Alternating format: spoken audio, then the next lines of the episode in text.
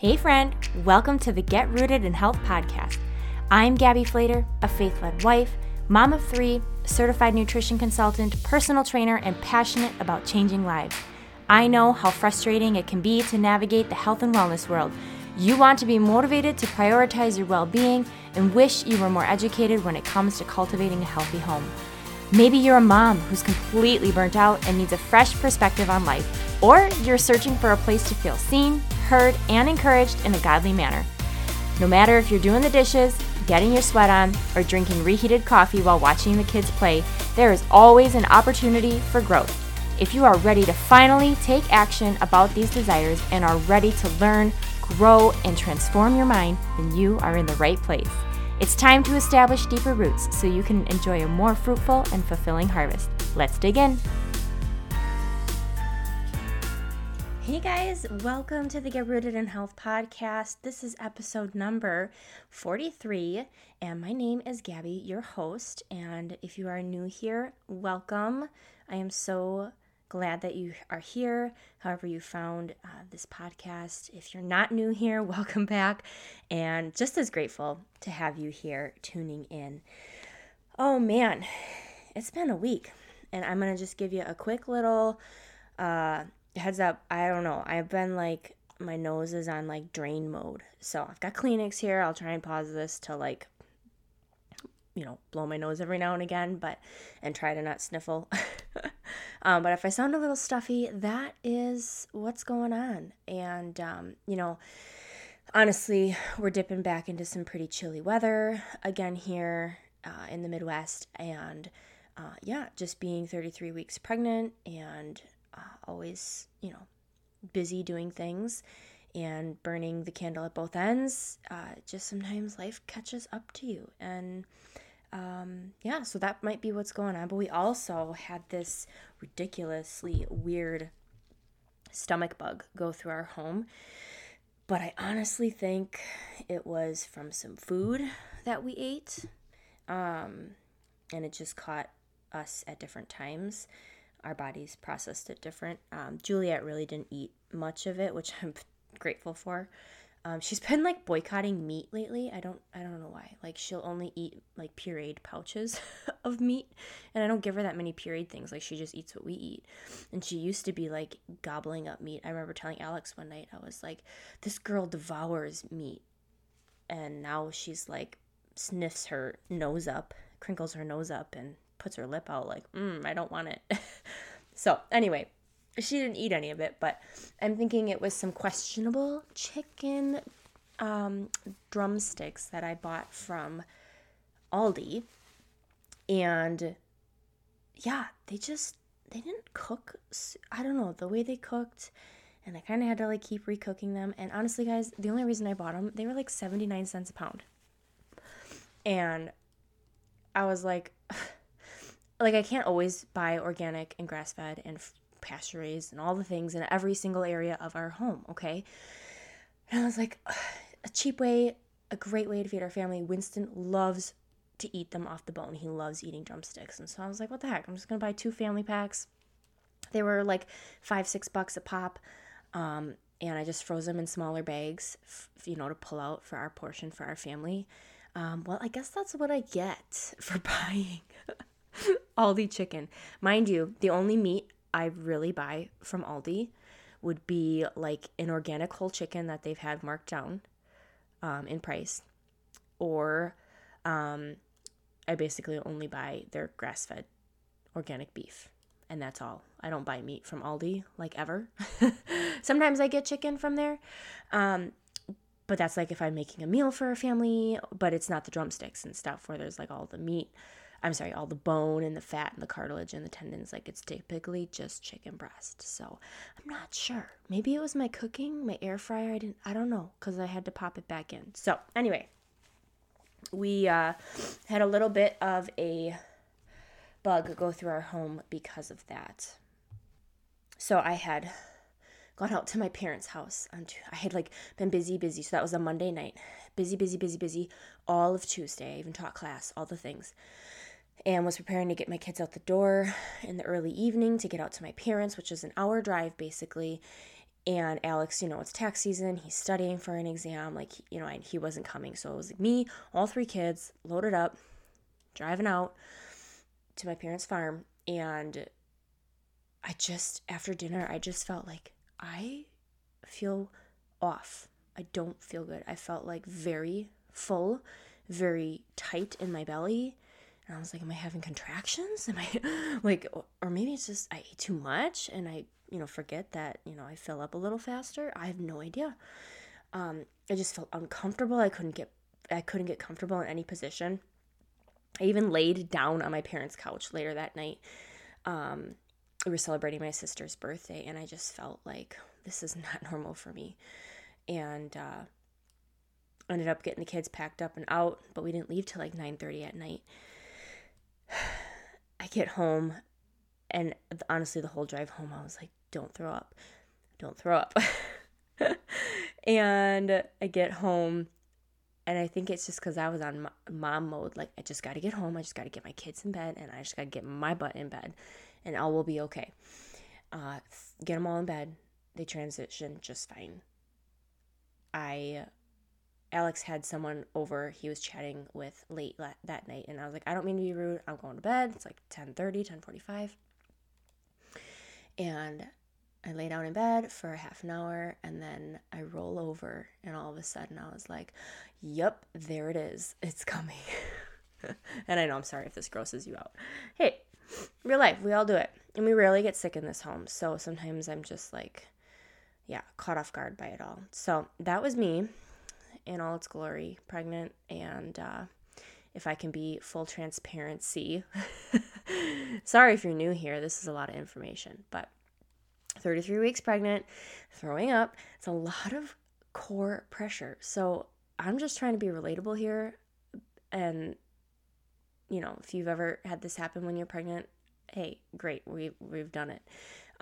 I couldn't help myself, and I, like, accidentally, like, peed on my legs. Like, not, like, I couldn't help it. Like, it was, like, everything that was coming out the top, like, it was uncontrollable what was happening down below because of all the core pressure and the baby pushing on my bladder and all the things, and I felt, like, very humbled in that moment, and I was like, okay, this is, like, real deal motherhood here, experiencing all of the things. So it was very humbling. I texted Alex immediately and his friend left and was like, I need you. I can't come downstairs until he's gone. And yeah, so that was lovely. So I took a shower and I felt pretty much immediately better afterwards.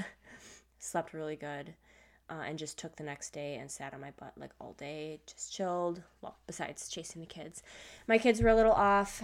The boys were, so we watched a lot of movies and played a game. And then I had Winston and Titus both get sick within 10 minutes of each other that evening.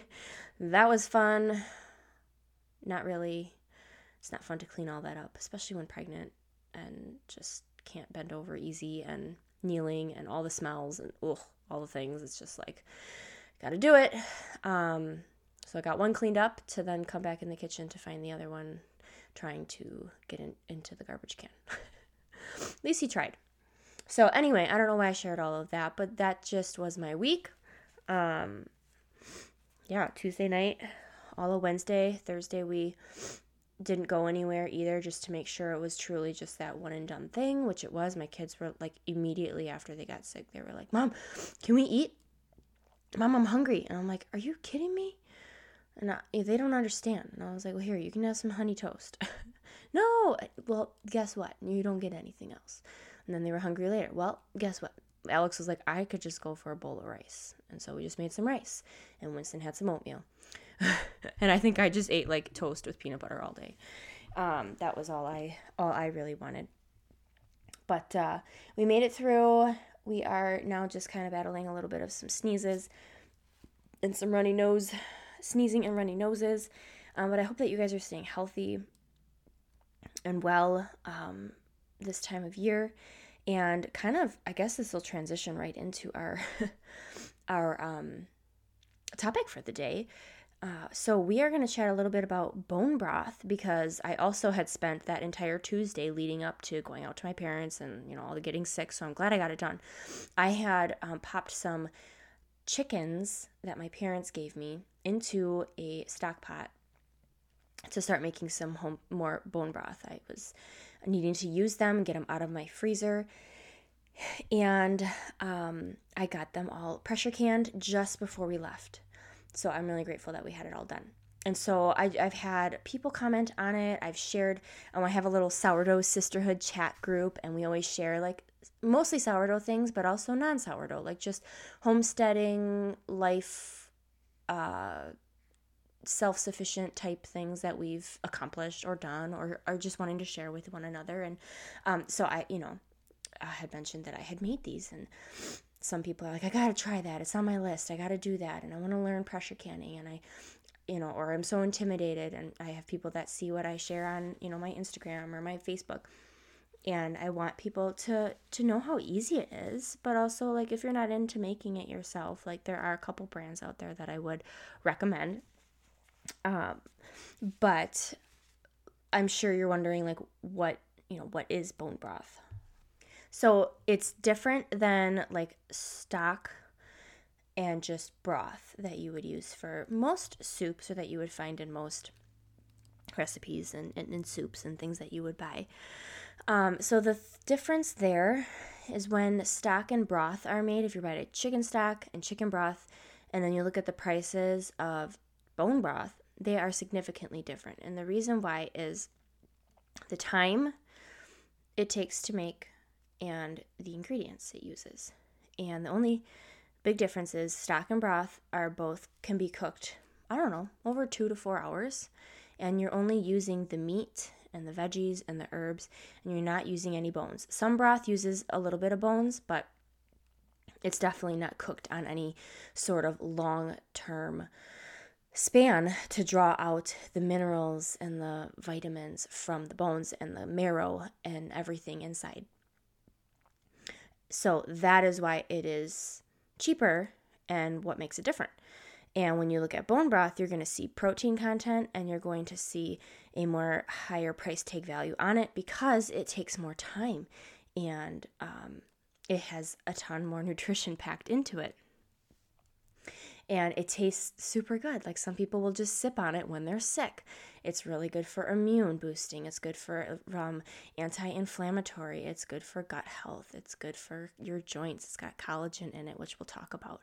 And so with bone broth, hence the name, it's going to have bones. And it is cooked on a 24-hour to 48-hour time span. Now, I know some people have these Instapots, and they can do these crazy, like, pressure it and cook it in lickety split. Oh, that's fine. Like, I don't have one. I don't really know how to use it. I don't understand fully. Like, does it really, like, cut the time that much shorter? I'm not, like, entirely certain on that.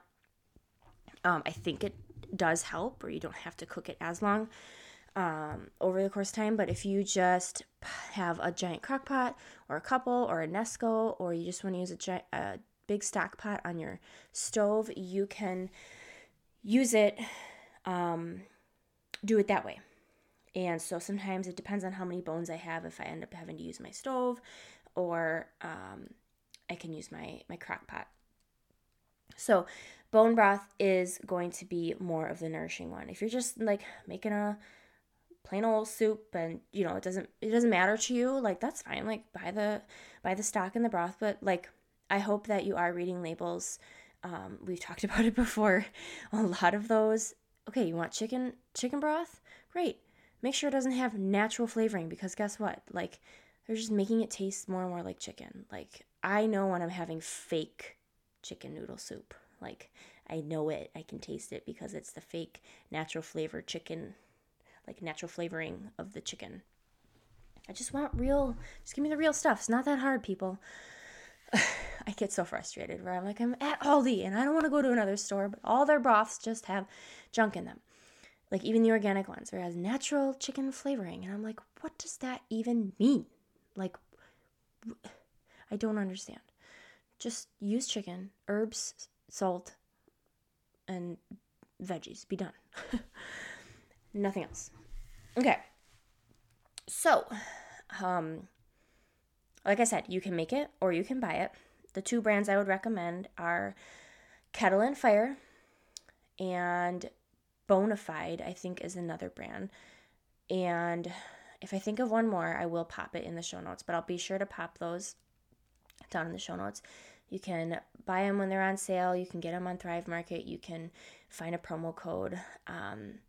You can buy it in bulk and get it cheaper. Like, a handful of stores do carry them, so you can always check your local stores out too.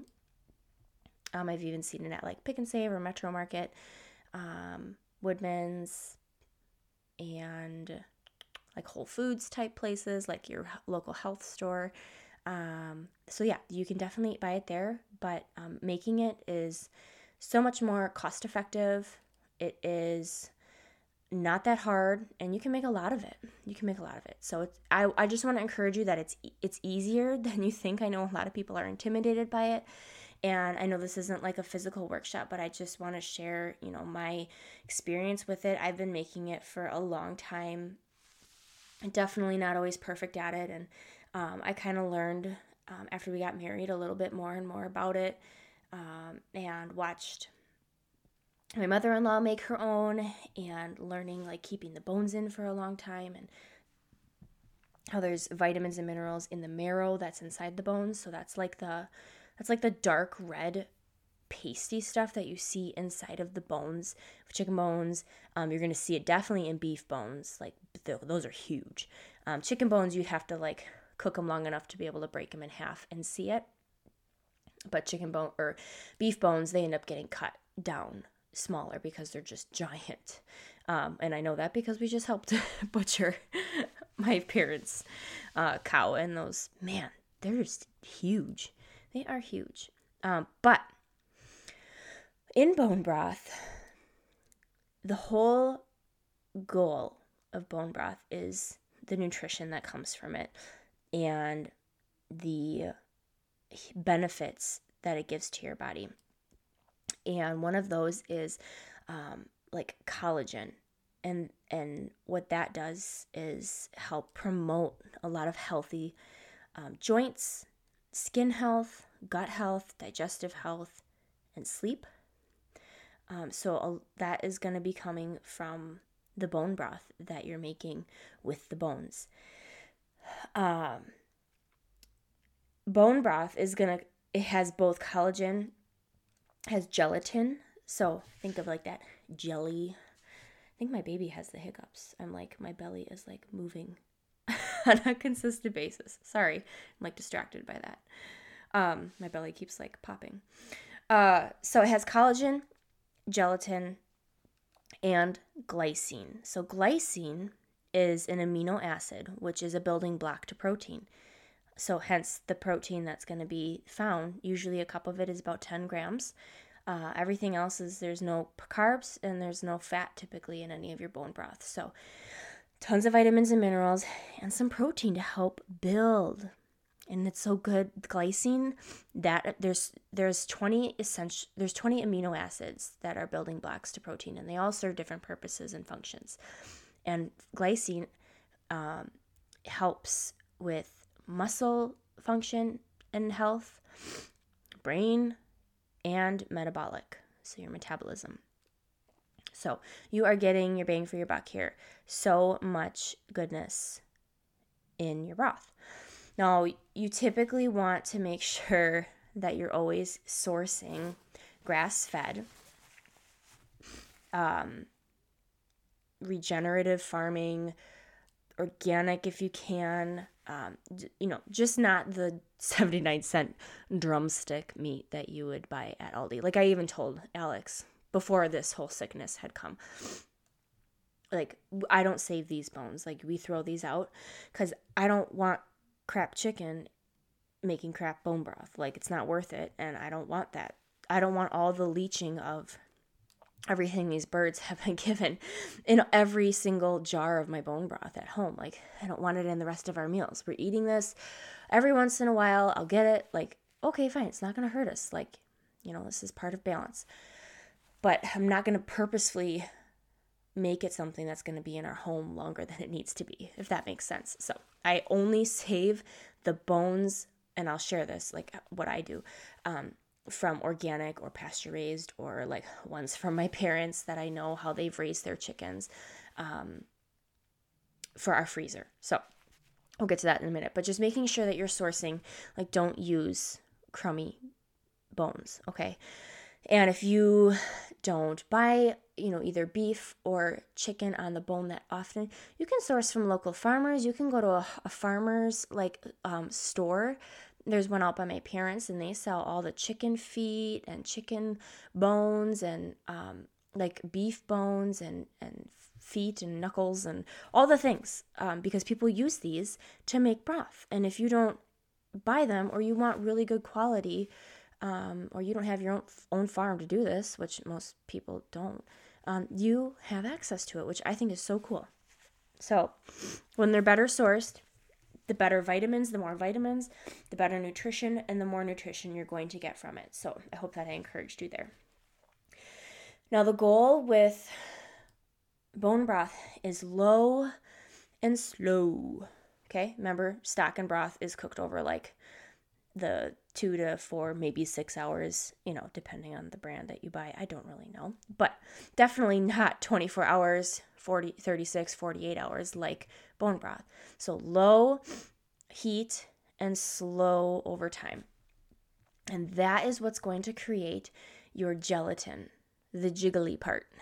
Okay, so when it cools off and is in your fridge, you're going to see that it literally looks like Jell-O.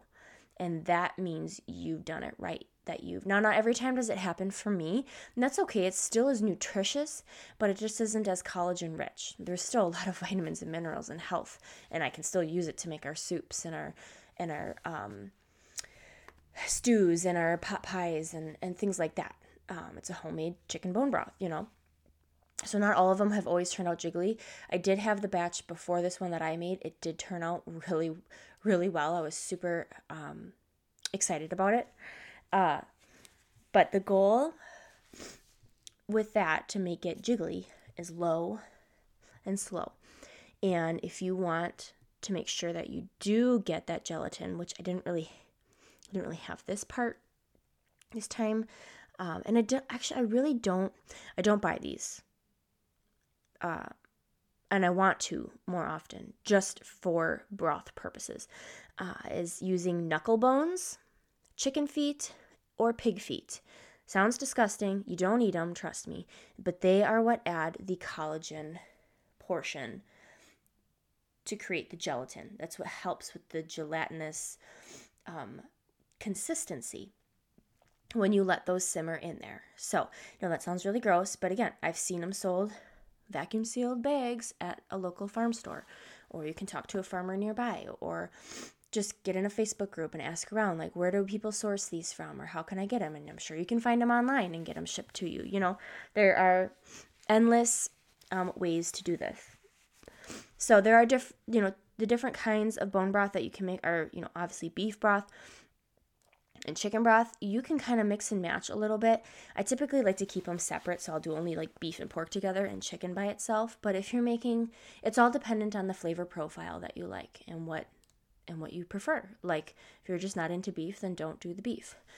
So I was kind of digging and doing a little bit of researching and a couple of extra things before this podcast, just to add some more value. And you know, I noticed people would do their chicken stock, but they would add in, they would do their beef broth, but they would add in like chicken feet to add the gelatin and the collagen, more collagen, and beef, the marrow and the bones, like making sure they had a bunch of those. And so people do mix and match. I have some jars downstairs in my basement with some pasture-raised pork bone and my parents' beef from their cattle. So I made beef/pork broth, and it tastes great. It's just fine. And so I did that, but I typically keep chicken separate. I don't know why I feel like I can't mix the two. I don't know, maybe it's just like a thing I gotta get over. But I had a really hard time putting the pork bones in because I was like, I feel like pork is gross. But if you're sourcing it correctly, which this was, then there's still great nutrition in there. So anyway, so basically what I do is anytime I have a better sourced type of meat that had bone in or on it, I will save those, throw them in a bag, a Ziploc gallon bag, and label it and throw it in my freezer. Even if it's got like some meat left on it, and like we pick off all the stuff that we want to keep, and then I throw in all the rest of the carcass or the bones and any schnibbles left on it. And that goes in the freezer until either I'm like, we're out and I need some, or I need to make space in my freezer, or like, hey, I feel like making some, and I have enough. So I will pull out the bags. I will dump them into my container of choice that I am cooking them in, whether it's the stove or the crock pots. I will throw in any scraps. So I save a lot of celery scraps, onion. A lot of this goes in my compost, but I've seen people just throw in onion with the skins, the peels, all that stuff. Anything they've cut off from onions, they've thrown in the freezer. Carrot peels. I just throw sometimes whole carrots in there. Like I'll chop them up smaller, but I'll just throw them in. I'll chop up an onion and maybe a couple cloves of fresh garlic. And that's about it. I don't add a whole lot. You can, or you don't have to add vegetables. That's just for more flavor and personal preference. I do a little bit of salt, and then I do a splash.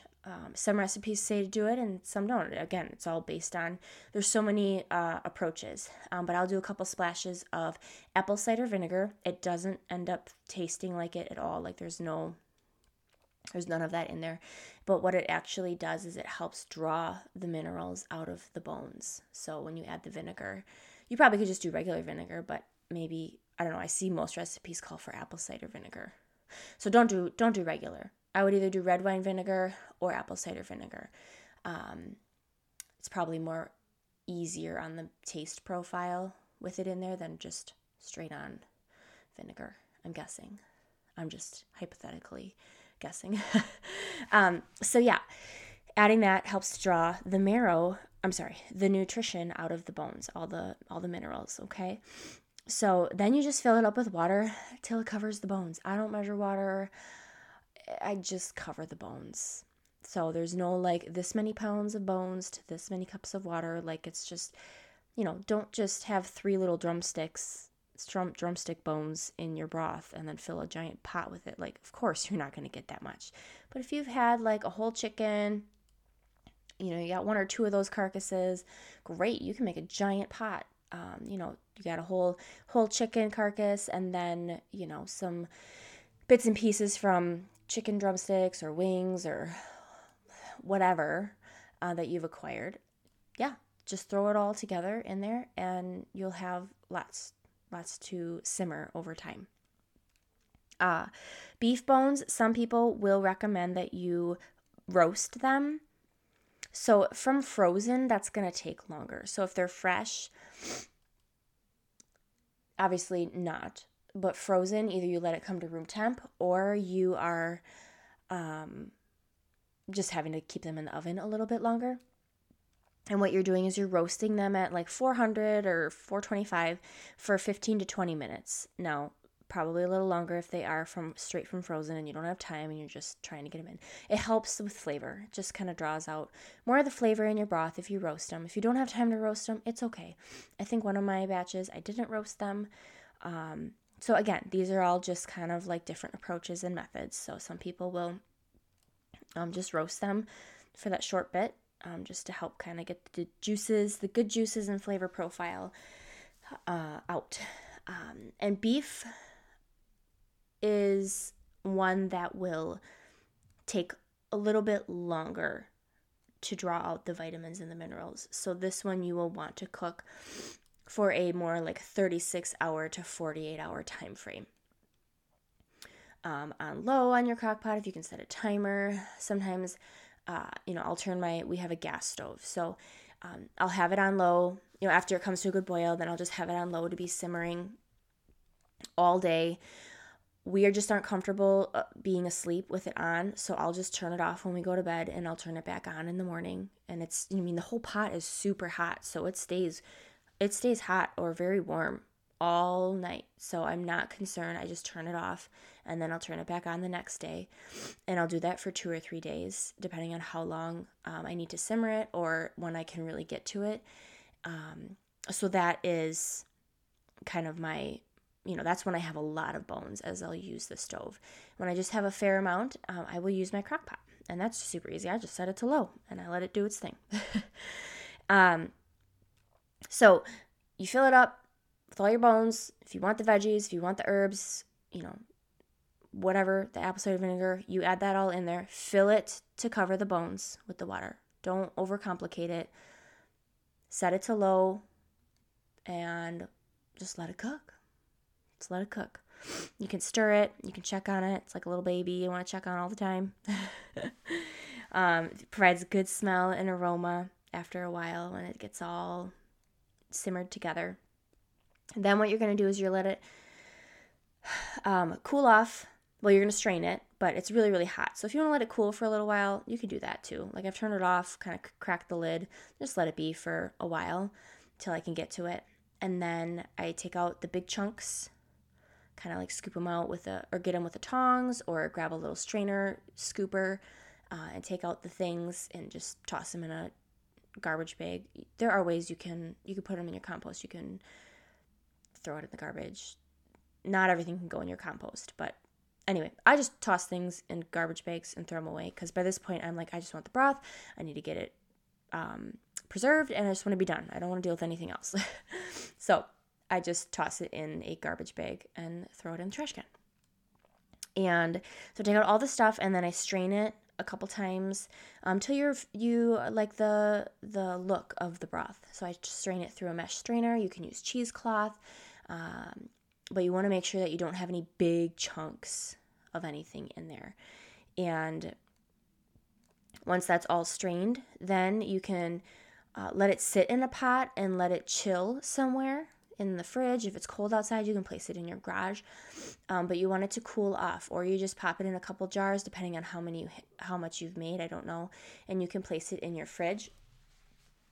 And you can either save the fat that rises to the top, or you can and use it for cooking or whatever. You could let it mix back in every time you heat it up for some extra flavor. Or you can scrape it off and just toss it. And so I typically let all the fat come to the top. I scrape it off. Either I give it to our kitty cat, depending on what it is. I've saved it for some cooking, but otherwise I'll just toss it. I just toss the little bit of fat on the top. And then there are two ways that I have, saved my broth. And now that I have a very full freezer with a lot of pork in it right now, because we've got our first pig this year, I have to be very mindful of the space I have. And so this is why I've learned pressure canning. And so what I used to do, I'll tell you, is I would save old yogurt containers, like from Aldi. Costco's got the giant ones. I have so many of them, and I just save them. And I will pour my cooled broth, because you don't want to put it in there hot, especially if it's plastic. Don't put hot broth in there, because you don't want it like melting it or getting any like chemical in it. So I basically, whenever it's cooled off and all done, and the fat is skimmed off, I will pour it in there and cover it, label it, and pop it in the freezer. And it's as simple as that. I have frozen some in ice cube trays to make it easy for when I just need a little bit. I don't need a whole bunch, for maybe like a soup or just like a pot pie, or like, I don't know, something that called for a little bit, or just to warm up in a mug. You could do that too. And you can freeze them ice cubes and then pop them out into a bag. You can freeze them in little silicone muffin liners and then pop those out. Like, there's so many different ways.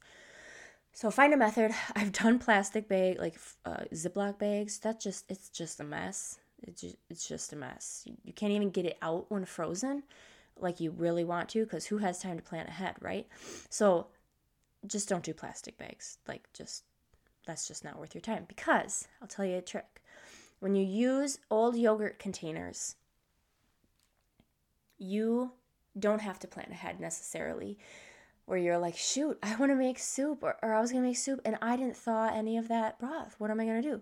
You can take out your containers, flip them upside down, and let hot water run over the top of it, roll it around the sides of it, like move the container around under the hot warm water, and it's going to loosen it from the sides. It's going to loosen it from the edges, and all of a sudden you're going to feel it like shift, and it's going like it's going to like plop down into the lid.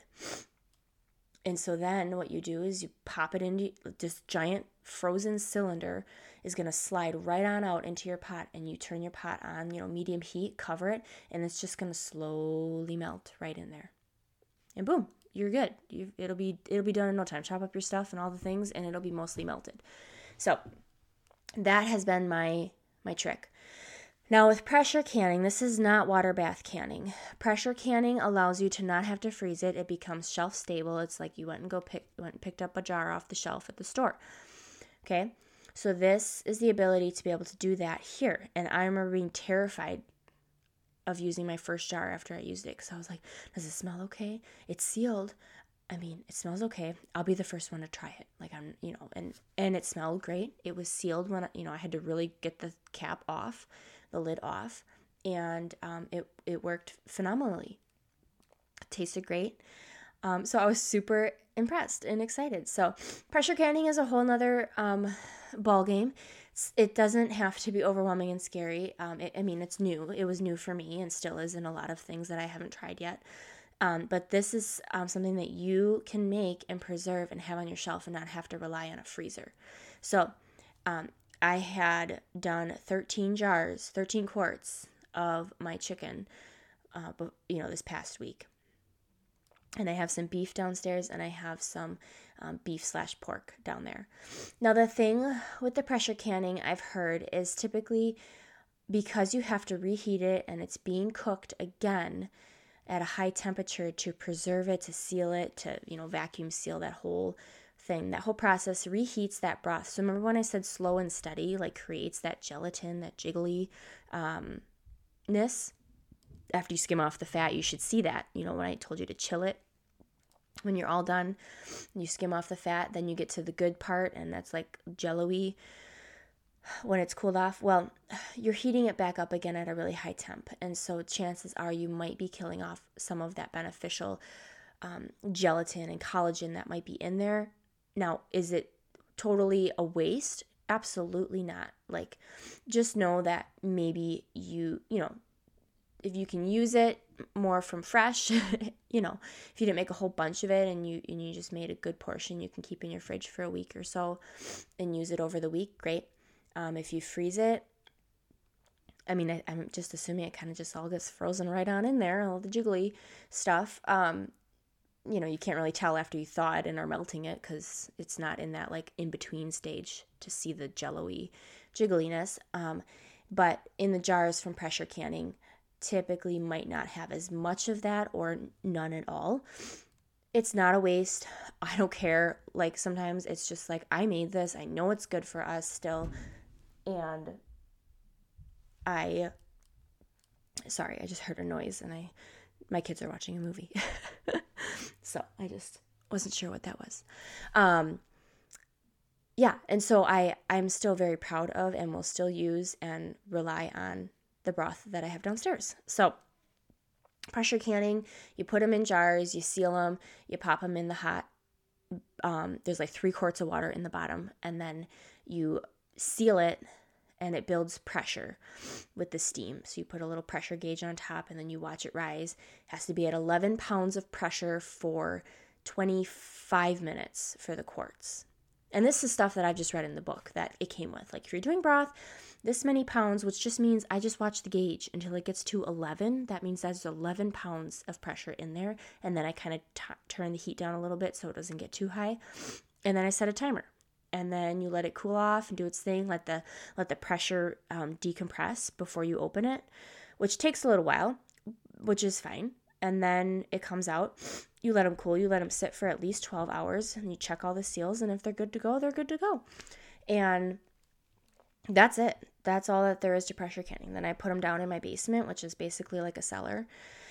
And I grab them. We're going to be making, if I'm making a gravy, if I'm making a beef stew. I did it when we made beef stew the other week, which I feel like we don't eat beef stew that often. And when we do, I'm like, oh, I wish I had beef broth, like good beef broth. Like every time I make this, I feel like I'm always having to run to the store and, skimp on a brand just so we can have the beef broth, or I'm using like beef bouillon, which just isn't the same. And so I just love being able to know that it's not sitting in my freezer forever taking up space, and that I found a way to make it, and I can just grab it when I want from the basement. I can make a gravy when I want, with it, and then pot pies and chicken soup. Or we're going to have a pot pie either tonight or tomorrow. And I have some that I didn't pressure can right now that I'm going to use for the pot pie today. But chicken soup, any of that, like I'm just so grateful to be able to have it. And so some people will also just sip on this. They love to sip on it in the mornings. It's like if you're really on a health journey, bone broth is going to be one of those things that's going to lower inflammation, that's going to help those joints. It's going to help your digestive system. It's so good for gut health. It's a good source of protein too. But collagen also is not a complete source of protein, so don't just rely on any collagen sources to meet your protein needs and requirements, because it is a different kind and not a complete form. But it's very good, and like I said, it helps with your skin, your joint. I mean, people are doing collagen shots like nobody's business, okay? So like, just save your money and put your mind to it. You've spent the money already on whatever meat you bought. If it is a higher quality, get your bang for your buck. I'm telling you, pop those bones in the freezer till you're ready to throw them in a pot or a crock pot. Put whatever you want in there, and then fill it up with some water and let it simmer. Strain it out and either use it right away, keep it in your fridge for a week or two, freeze it, pressure can it, whatever you want to do. Like, you are so capable, and I want you to know that. And so you can do the beef, you can do the chicken. It doesn't matter. The beef bones, just reminding you, like if you want to bake them prior, that's about the only difference. I don't do anything different for beef versus chicken. All depends on the flavors you like. I have people that will throw all the bones together, because I remember reaching out to a couple of friends who are homesteaders, and I was like, so what do you save pork bones? What do you do with those? Like, I feel like that's gross. And they're like, oh no, like we just throw it all in. And I was like, oh, okay.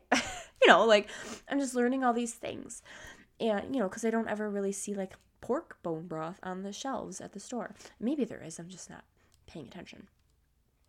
And so anyway, you can mix and match, you can keep them separate, you can roast the bones, you don't have to roast the bones, you can add veggies and herbs if you want, you don't have to. Typically, the goal is to get the most nutrition out of it, so cook it low and slow. Awesome if you get that gelatinous texture. If it doesn't always happen, it doesn't always happen, but that's okay. That's okay. Mine doesn't always get that way. So yeah, I hope this helps. Again, so save the bones. When you have enough and you're ready, throw them in your cooking vessel of choice. Fill it to cover the bones with water. Add your goods that you want, low and slow, 24, 36, 48 hours. Strain everything out. I hope you're taking notes. Strain everything out. Then choose how you're going to preserve it. Let it cool. Well, first you want to let it cool so you can skim off the fat and all the things. I find that it's easier on our bellies. I found that I wasn't doing that for a while, and I was wondering why I always just felt gassy and just off, and it was because I wasn't doing that part. I forgot to mention that. So I feel that we can tolerate a little better because it's less fatty in the whole like mixture. And I don't really want it in there. I just want the broth. We get our fat sources from plenty other things. So cool it, skim off the fat, then figure out, am I freezing it? Am I using it within the next week or two? Great, keep it in the fridge. Or am I going to learn to pressure can it? Depending on what you have access to and what you want to do, that's your other option. So I hope that this helps. It's delicious. It's how I have loved being able to repurpose something that I've spent a little extra money on, if it's like an organic or pasture raised or whatever. It just makes sense. Save yourself a little money, get yourself something good and healthy, learn a self-sufficient skill. That is like something I've been on a kick on. If you haven't noticed, I'm all about self-sufficiency these days, and I love it. I crave it. I love learning back in the day, like Little House on the Prairie days, what they did. And it just, I don't know, for some reason it matters to me, and I love being able to nourish our bodies with these rich foods that are just, it's not a powder, it's not something from a supplement company, it's not, yes, we use some of those things, but I wonder if there's ever a time that I could get away from buying some of those things and just being like, no, we're gonna just live simply off of these things and not need to, am I investing in too many different, supplement type things when really I could just be getting it from real whole food type things? Because back then they weren't buying their collagen powder, and they weren't buying their protein powder, and they weren't buying this fat burning vitamin, and they weren't buying this omega-3 pill. Like, no, it was like how they ate, and it never was a problem until society shifted and industries are booming, and manufacturing companies and all the things, and farms were less, and all of that stuff. So that's a whole other topic. But anyway, I really hope that this was helpful, that you hopefully took some notes or just back it up here. I gave the tips somewhere between 40 and 45 minutes of this episode, I believe. So like the general, like quick breakdown of the steps. And share it with anyone. Do it with someone. Do it with your mom. Do it with a friend. Like, get on the bone broth train. Sorry for the sniffling. But I made it through. And I so appreciate you guys, and I hope that you give it a try, especially during these colder months. Do it. You're not going to want to do it in summer. It's not fun in the summertime. Honestly, you don't want hot pots and crock pots and soup. Nobody eats soup in the summer. Like, it's just not a thing. So to have it on hand, to grab off the shelf in the summer or out of the freezer for just sipping, or for when you want to make a soup, like, great, but you don't have to be heating up your kitchen and dealing with all of that. So do it now when it's cozy inside. Don't look at it as a failure, your first or second rounds. You should just try it. You should be getting a nice golden rich color from the chicken. A little bit more brownish probably from the beef, which makes sense. And you're just going to be in awe of this like golden liquid, or just this beautiful liquid that you cooked and loved on for 2-3 days and spent the time. Honestly, it's not hard. It's like, the only thing is getting it all together, and then you just let it sit. And then you have to deal with all the like junk in it. But honestly, I said, like, I don't try to figure out all the time how to repurpose every single thing, and I don't have like animals and things like that to feed any of this to, or I don't know, I'm not sure what people do, but I just throw it in a grocery garbage bag and pop it in my garbage outside. Don't throw it inside. Get it outside right away and not somewhere where animals can tear it apart. Get it covered in something. And you'll be on your merry way. So if this episode was helpful, please leave a review, share what you learned, post in our Facebook group. It's always linked in my emails in the show notes of this page. Share it with a friend, screenshot, tag me. I love your feedback. It really keeps me going, and I look forward to sharing more of these things that I make homemade and how the beneficial nutrition that comes from it, and the value that comes from making it homemade.